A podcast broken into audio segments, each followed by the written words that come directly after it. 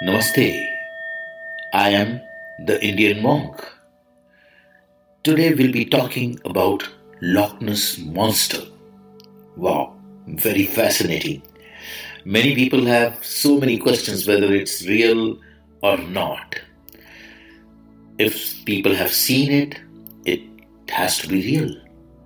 But many people have been doing research on this and they have not come to any conclusion or they have not found any evidence of such.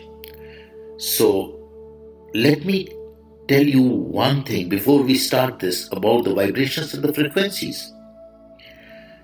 There are parallel dimensions, and at the same time, you have to understand the distance between the one dimension and the other is just thin as thin as a veil. So it happens that many times you slip to the other dimension, the other side. I myself have experienced that, and many people have experienced, and there are many records on this.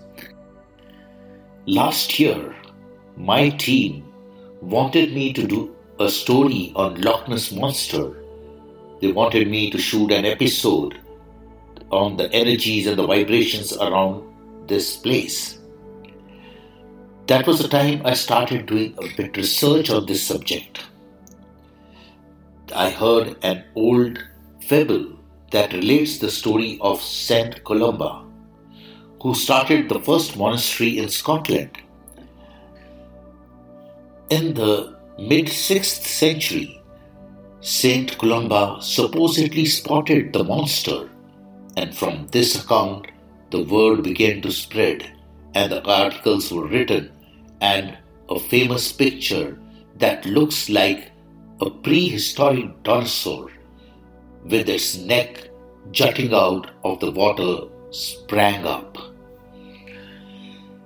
It's strange that Nessie wasn't really news until 1930s, yet legend says that she's always been residing in the loch Rupert T. Gould was instrumental in introducing the monster to the world with the case of Sea Serpent, in which he noted 51 accounts of sighting the Nessie. In fact, the entire book could be devoted just to the Nessie photos, films, and videos, yet so far all the evidence have turned out to be unconclusive. Scientists and experts have yet to come up with any proof that the monster exists. The best and probably most famous and thorough research of all was Operation Deep Scan in 1987. Here, scientists swept the loch with 24 boats, each of which was fitted with scanning sonar device and they worked together to cover the entire underwater area of Loch Ness. While they did encounter some contacts, nothing concrete came of the investigation.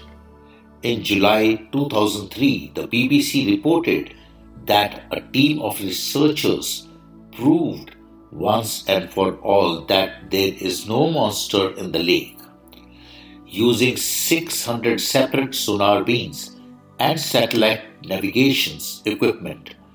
They scanned the entire body of water and didn't find anything. What's the explanation for this? I very much believe that Nessie exists in the parallel dimension. When Saint Columba saw this monster, it has slipped from the parallel dimension to this dimension and then went back. So Saint Columba has 100% seen the Nessie. It every now and then may be appearing again and going back. When scientists and researchers are looking for Nessie, they will never find this monster because it's not on this dimension.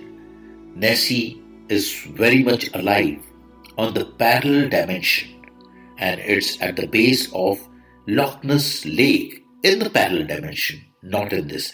It many times slips to this dimension and goes back.